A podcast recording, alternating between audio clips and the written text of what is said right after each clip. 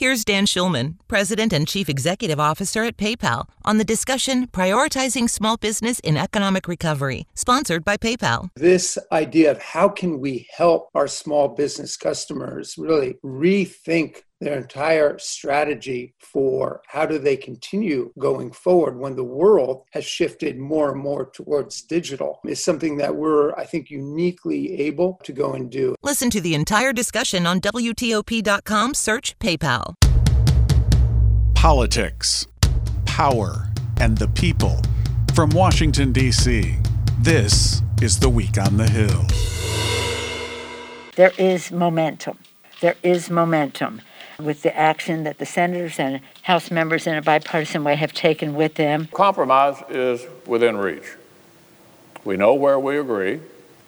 We can do this. Let me say it again we can do this.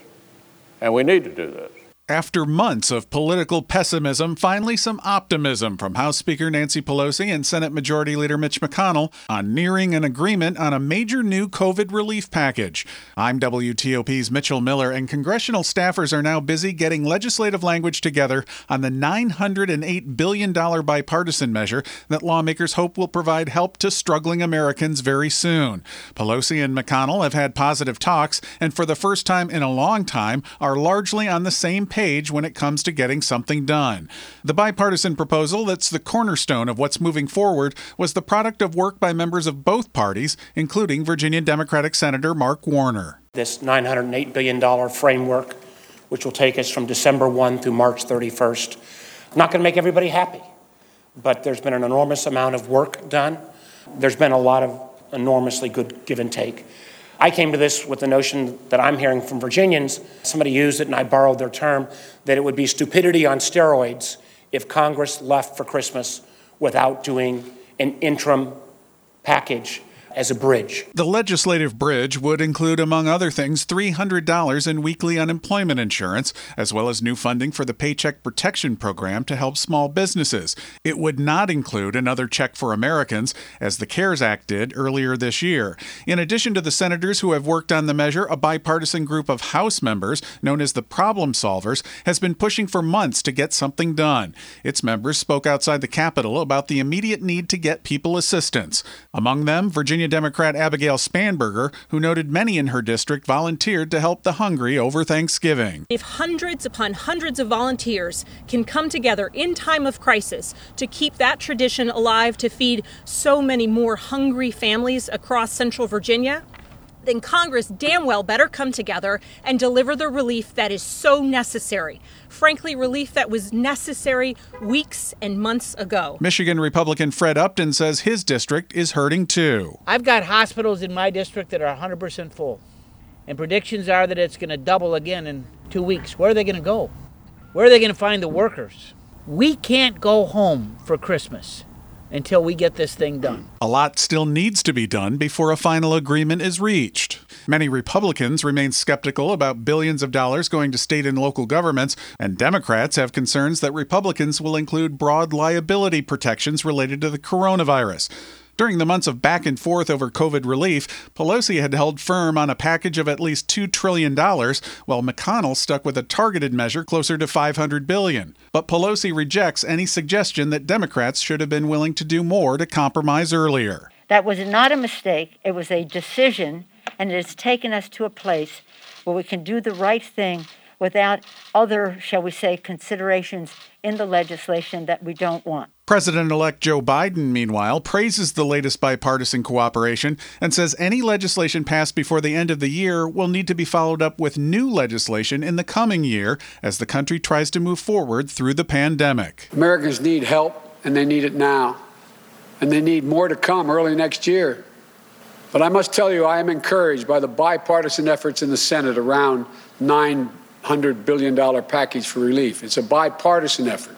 Congress, as they work out the details of this relief package, they're going to have to focus on resources for direct public health responses to COVID 19.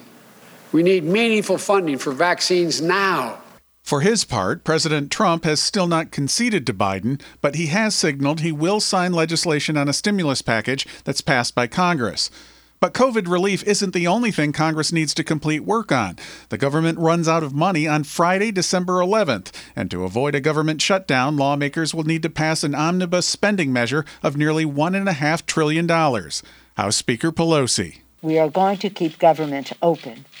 You know, we're not going to have a continuing resolution, but we need to take the time to do that. So we'll take the time we need, and we must get it done, and we must get it done before we leave. Congress would like to leave next Friday, but a lot of pieces must fall into place before all the legislation comes together. If the overall spending bill doesn't get finished, lawmakers will likely have to approve a continuing resolution, which would mean the need to come together on another spending measure soon after Joe Biden becomes president. But in a year with so many challenges, there is reason for optimism, with vaccines that will soon be on the way and long awaited progress on getting struggling Americans assistance with a new stimulus measure. The optimism is needed, since coronavirus cases continue to rise across the country, and medical experts warn that the coming months could be especially difficult in a year that's already been one of the most challenging in decades. I'm WTOP's Mitchell Miller, and this is The Week on the Hill. To be your best every day, you need proven quality sleep every night. Science proves your best sleep is vital to your mental, emotional, and physical health.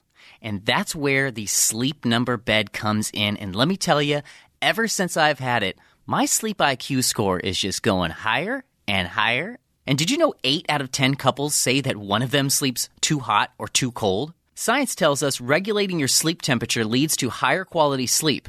For many couples, temperature struggles are a real challenge. So here are some tips to help you both sleep just right.